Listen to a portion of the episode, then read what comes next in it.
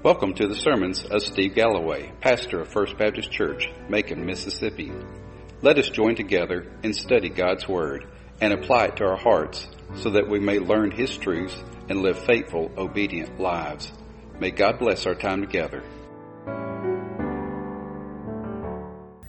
Let me invite you to turn your Bibles to Matthew chapter 7, verses 28 through 29. Matthew chapter 7, verses 28 through 29.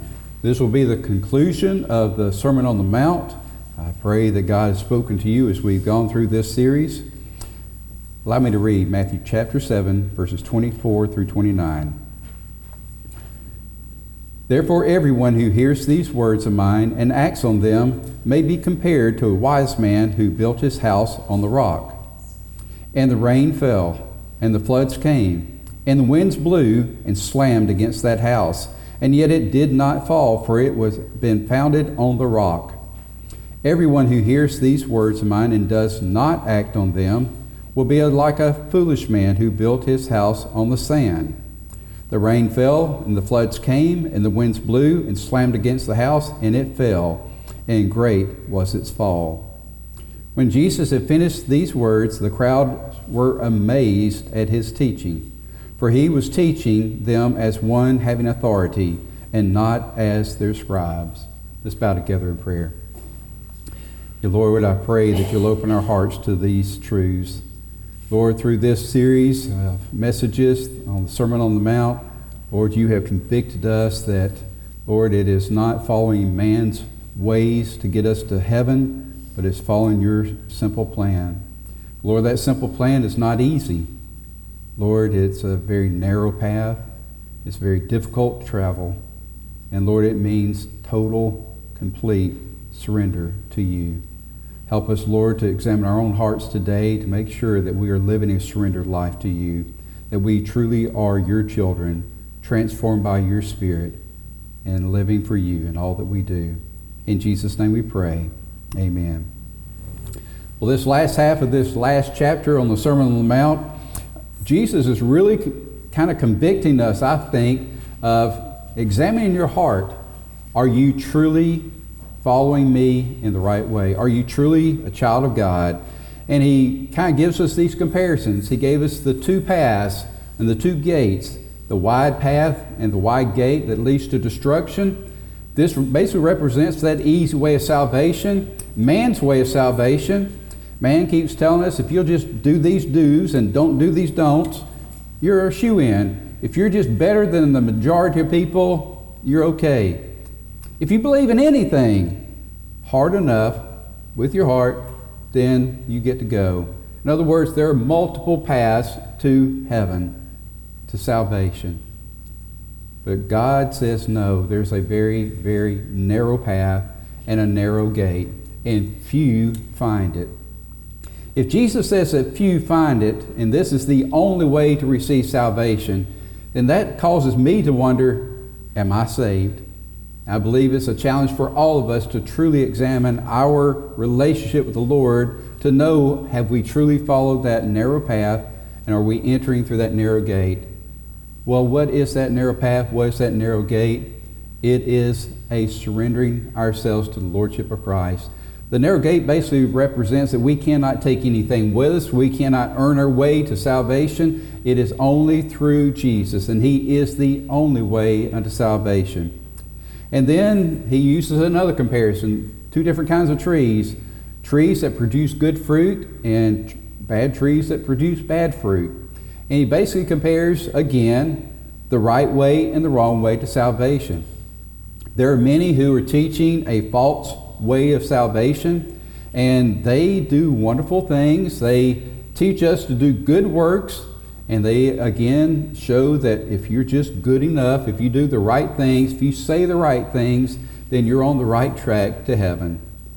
But Jesus says you will know them by their fruits. By their fruits. Well, where's the fruits? Is it in doing the good things, the good deeds? Setting up orphanages, uh, starting hospitals, schools, and, and ministering to people in your community. Those are wonderful things. They're godly things. Are you doing them in your own strength because you want to say, I helped? Or are you being led by the Spirit through His power, through His control, and you're doing it because God is showing you to do it. Totally different perspective. And now it's looking at two foundations. The first foundation is on the rock, second is on the sand. Now, it really doesn't talk about uh, what the house looked like. Basically, what it says is that they both built a house. I have a feeling that from the outward appearance, these houses would look identical. You would probably find it hard to understand that there was any differences between these two houses. I have a feeling they probably were constructed probably well, you know, stick built construction, everything nailed in place. So, what's the difference? It is all about the foundation. The foundation is the critical part. Now, we live in Starkville, and the area part of Starkville that we live in uh, has shifting ground. We call it gumbo mud. It, it expands anytime it rains, and then when it dries up, it contracts tremendously. And so our foundation has shifted a little bit over years. So we've had to hire the professionals to come in and dig deep uh, trenches and, and put pylons in and to help support the foundation. Not what I really wanted to spend my money on. We learned the hard way after we purchased the house that this was a situation in a lot of the areas of Starkville. Well, house looks fine. Looks like any other house. But it's all about the foundation. So we look at the foundation. Well, let's look at spiritual things, religious things. You know, we, we tend to judge people by what we see. Huh? You're all here today. Wonderful. You're attending church. Hope most of you, if not all of you, were in Sunday school where you're studying the Word of God. Wonderful. Hope you all gave a tithe and offering today. Perfect. Wonderful. Hope when you leave this place, you're doing some really good things, ministering to the uh, widows and orphans and taking meals to those who are sick and, and ministering in whatever ways. Wonderful.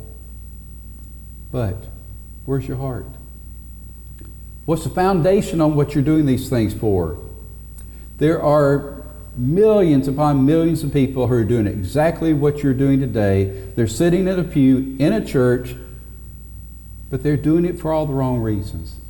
They're doing all the good things in life, but not because they are being led by the Spirit of God, but because they know that if you claim to be a child of God, if you claim to be a Christian, then you ought to be doing good things.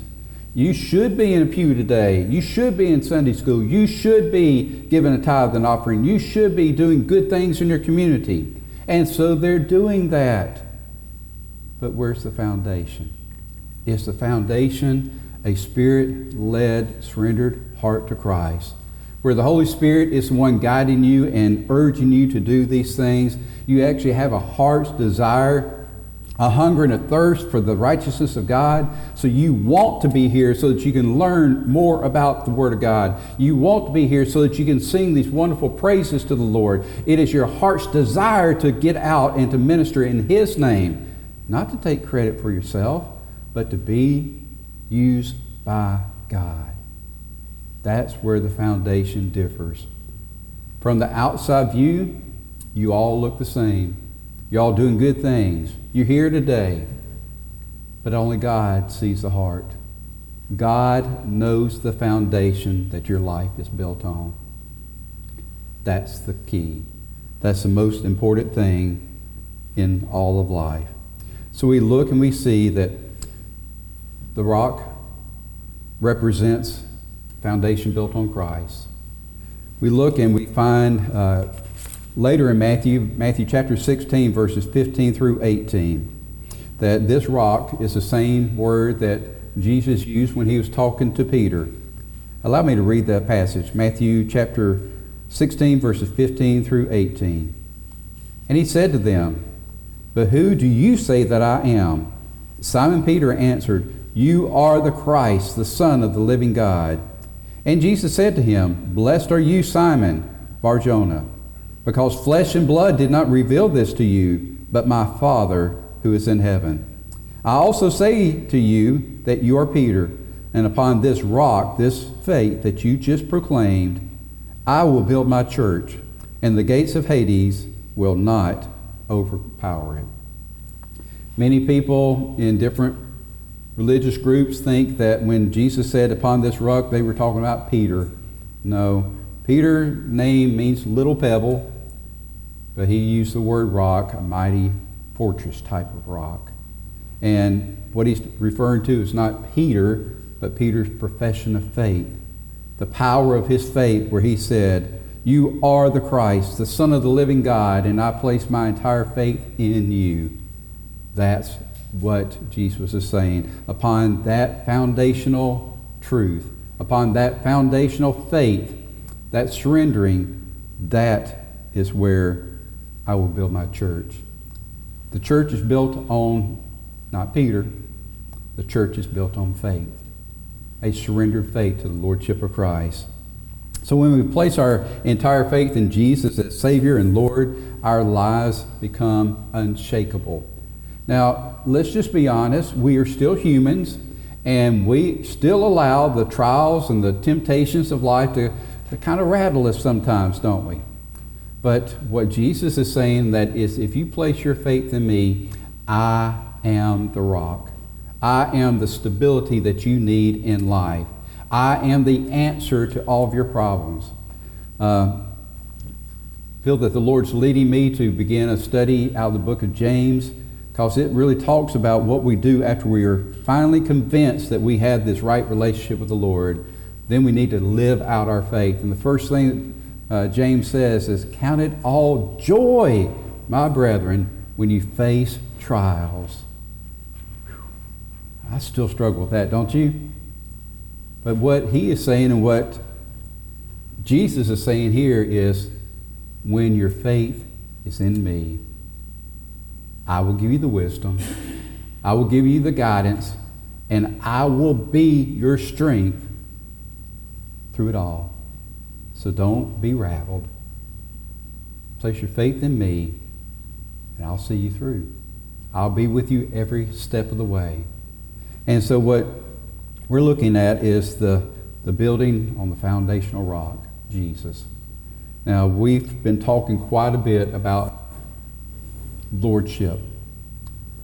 There are a lot of people, even in Baptist communities, that do not preach or teach lordship.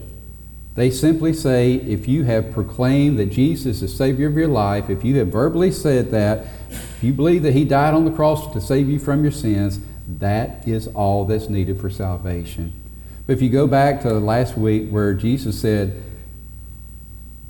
just because you called on me and said, Lord, Lord, called me by my divine name, doesn't mean that you're going to heaven. He says, instead, just because you have called on me, but you've never had that surrendered life where what you do is according to my will, my power. He says, I will say to you at the end, I never knew you. Depart from me, you workers of lawlessness. Folks, didn't they call out on his name? Didn't they weren't they doing miraculous things? They did miracles in his name. They cast out demons in his name. Excuse me. Didn't they do wonderful things in the name of Jesus? Yeah, but not for the right reasons. They were not surrendered to the Lordship of Christ. He was not the guiding force in what they did. Yeah, God can use good people to do good things, even though they're not doing them in His power. We look and we see that Jesus being as clear as anything the entire sermon that he preaches, the Sermon on the Mount, Matthew's chapter 5, 6, and 7, have basically been saying man has set his way that he believes will lead to salvation, but I'm saying that's wrong. If you remember, Sermon on the Mount begins with the Beatitudes. Blessed are those who are empty, they, they understand that there's nothing in them that, that has any power to be saved. There's nothing that they can offer to God. They're destitute, poor, in poverty. Blessed are those who are poor in spirit, because they will see God. Why? Because they have understood I am nothing to God. I have nothing to offer to God. Then those who mourn, for they will be comforted. Why are they mourning? Because they have realized that their sinfulness separates them from God. And only once they have placed their true faith in the Lord will God say, Now you will have a hunger and a thirst for my righteousness. The righteousness of Christ, not your own righteousness, not the good things that you do, but the righteousness of Christ. That's reading, studying, meditating on His Word, praying so that the power and the Spirit of God takes control of your life and lives out His will through you. So Jesus set the stage by what it means to truly be a child of God. Then do you remember what He would say? It has been told by man this is what the Word of God says. But I say to you this. See, the scribes, the Pharisees, the rabbis, they had all basically said, well, the Word of God says this, but let's put it into man's perspective. If we can make this book, all these chapters, and all these rules and regulations as to what we think this means, then man can basically obey God through his own means, his own strength, and his own power. That's what Jesus is saying. This is what you've been taught, this is what's been said, but here's what I say. And he goes back to the truth of the Word of God. He, he was even saying, you know, even if they quote the true word, do not commit adultery. He says, let's look at the heart of the law. If any man lust in his eyes, in his heart, he has committed adultery. Same guilt. And so Jesus has been very blunt He's shown us the different comparisons the wide path, the wide gate, versus the narrow path and the narrow gate that very few find. He's saying salvation is not an easy thing. It's not just a list of do's and don'ts that you follow, it's not man made laws that you obey. It is God living in and through you. So, how do we do the will of God? We live by a surrendered life to the Lordship of Christ.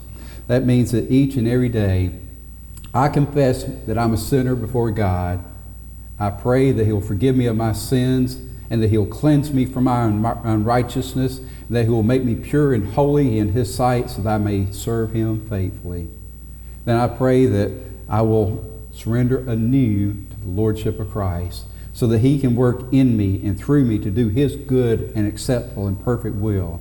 I want Him to be in complete control of my thoughts, my desires, my words, my deeds, so that it's not me doing things, it's Him doing things through me. That's what I'm talking about, trying to live a surrendered life. Am I perfect at it? Absolutely not, neither will you ever be. That's why we still have that wonderful verse over in 1 John 1 9. If we confess our sins, then we still are sinners, that God is still faithful and righteous and will forgive us of our sins and will cleanse us anew of all of our unrighteousness. That's what God continues to do for us as Christians when we still make mistakes, when we still take the reins and say, Oh, I can take care of this myself. So we're looking at being built on the foundation, O rock. Jesus is that rock. There is no other way to heaven but through him. We cannot be good enough. We cannot do enough good things. Wonderful that we're here today. Wonderful that you were in Sunday school. Wonderful that you gave a tithe and offering. Wonderful that you do good things in our community. But are you living a surrendered life to Christ? That really is what matters. If you're living a, surrendered life to Christ, you're going to be doing all those other things anyway. There's no doubt about that. It's not going to keep you from doing those. You'll just be doing them with the right heart but what about building on the foundation of sand? Well, we already know the answer to that. Sand's going to shift, the foundation's going to give, and according to the Word of God, and it fell, and great was its fall. But the house looked identical. They looked the same. They were built with a lot of pain, a lot of, a lot of work, a lot of sweat. See, the people who are trying to get to heaven by their own means, do a lot of work. They're very conscientious about what they do, what they say, how they look. They come to church. They learn the Sunday school answers. They know how to talk the talk and walk the walk. They know that if they do good things in their community, they will be looked at as a Christian. So, why do they fail? Why does their house fall apart? Because it's not built on the foundation of Christ. It's not built on the surrendered lordship of Christ. They're doing all these wonderful, good, godly things, but they're not doing them by the Spirit of God living in them. See, there's no transformation that's taking place by the Holy Spirit that comes in when we become a child of God. If there's no transformation, then there is no salvation.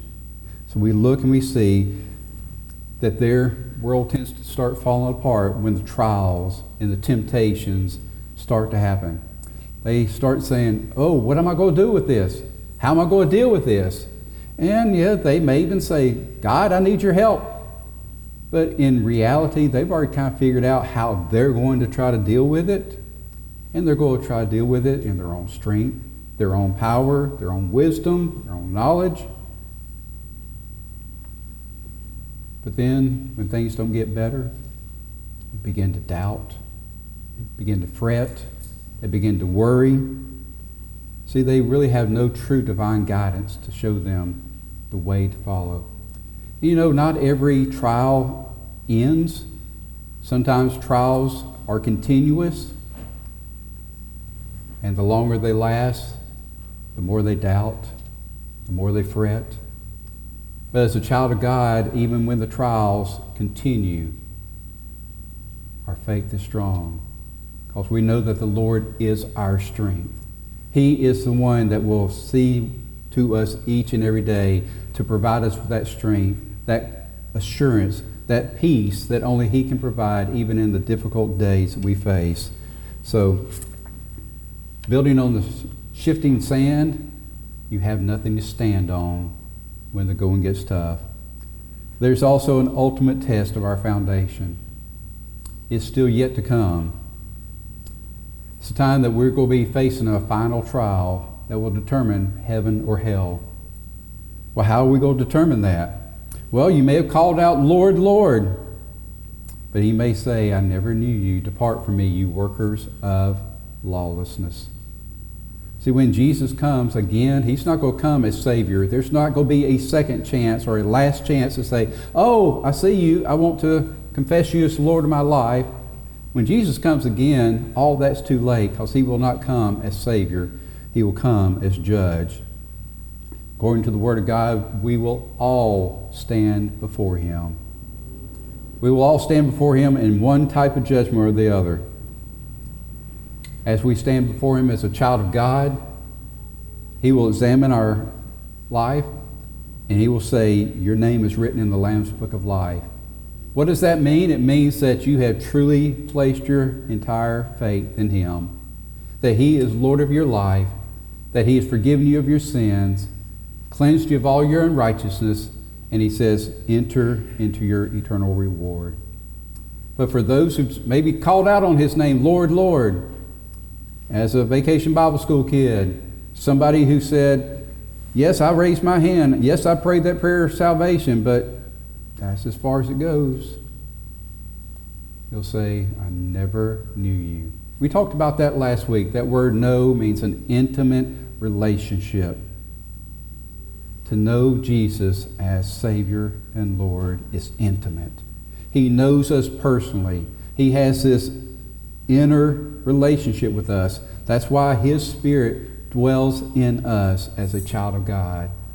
So that's what it means. We're going to be facing that ultimate test one day. Doesn't matter where what we said with our mouth, it's what we believe and live out through our heart that Jesus truly is Lord, because otherwise there is no second chance. The only verses not written in red in three chapters, last two verses of chapter 7. When Jesus had finished these words, the crowds were amazed at his teaching, for he was teaching them as one having authority and not as their scribes. The scribes and the Pharisees, when they taught, most of the time they would refer to one of the revered rabbis and say, Well, Rabbi so and so teaches this. And they put all their authority in what they were teaching and what the rabbi said. Jesus never referred to another man about what he was teaching. Never. What he did, he basically said, maybe not in these words, but thus saith the Lord. God says this. I say this because Jesus is God. How many times through this, these three chapters did Jesus say, Well, you have heard, but I say? He was speaking with his own authority, the authority of Almighty God, because he is God. And they were amazed because he wasn't speaking on the authority of other men, he was speaking with authority of God. They'd never heard anyone speak with that kind of authority before. Now, what does that mean? Did they all examine their hearts and their lives and say, which path am I on? Am I on the wide and the, or the narrow path? Which tree am I listening to? Am I listening to the tree that has rotten fruit or no fruit, or the fruit doesn't match the tree? Or am I following the tree that is represents the tree of life, represented by Jesus? What am I building my life on? What foundation am I building on? Am I building on what the scribes and Pharisees are teaching me, basically all these extra rules and regulations of do's and don'ts? And that's how I'm going to base my salvation by doing my best to, to live a good life?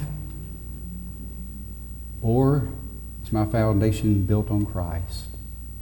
And through my relationship of surrendering to Him as Lord, He is filling me with His Spirit, and through that, He has given me His strength, His wisdom, His guidance, and I am living a life in obedience to Him. That's the questions that they all have to answer. Scriptures are silent as to what their responses were, other than amazement doesn't mean that they all truly gave their lives to the uh, Lordship of Christ. I pray that they did.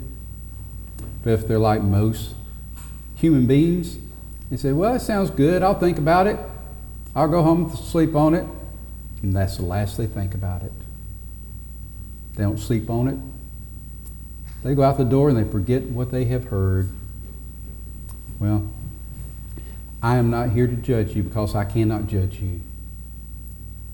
But God is present today, and He knows your heart. He knows if you're living your life on the right foundation. He knows if you are living your life based on a surrendered lordship of Christ, and you are allowing Him to be master and Lord of all. That it is His desire that is coming through you, through His Holy Spirit, guiding us to live in a way that honors Him so that when we do these good deeds, when we show up for church, we're not just going through the motions and singing songs. We are truly worshiping God. And when we come to Sunday school, we're not just there because it's the thing that we're supposed to do. Instead, we are hungering for the and thirsting for the Word of God. When we give our tithes and offerings, it's not just because, well, I'm supposed to do that, because I want to be a part of worship I want this to be an act of worship so that God can use this along with many others so that His kingdom here on earth will flourish. When we do the good deeds in our neighborhood, take a meal to somebody who's in need, we're not doing it just so that somebody say, hey, do you know who brought me a meal? Isn't that wonderful? No, we do it in God's name, for His honor, for His glory. Those are the differences. I don't know the motive behind what you do. I don't know why you're here today, but God does. This entire Sermon on the Mount is all about that. This entire Sermon on the Mount is about are you listening to man's way? Or are you following God's way?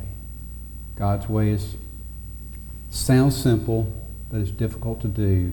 Jesus himself said, The path is narrow, the gate is narrow, and few find the way to salvation and eternal life. If, it's if Jesus says it's difficult, then guess what? It's difficult. It's not the easy way. There is no easy way to salvation. You don't just raise your hand and repeat a prayer and say, That's it. That may be the beginning stage, and I know for many people that was the beginning stage of their walk with Christ. I praise the Lord for Vacation Bible School and for revival services and things like that, but that's not the end all. It's what we do after we say that prayer. Do we really, truly surrender to the Lordship of Christ? When we do, He, through His Spirit, begins to do a work in us. We will never be the same again. He begins to transform us into what He desires us to be. You know what? You and I are always going to be different. God's going to give you different talents and abilities than He will give me. He will give you different people in life to minister to, to share the gospel with than He does me. But God is the one who's in control. His Spirit is the one that guides us, works in us, through us to do His good and acceptable and perfect will. So, what foundation are you on? I can't tell. You all look the same to me. You do good things. You're here today. You're in Sunday school. I guess you gave a tithe and offering. I hear about the good things that you do in this community. Praise the Lord for that. I have no idea why you do them. It's not my place to know. I'm not your judge, but God is. Let's bow together.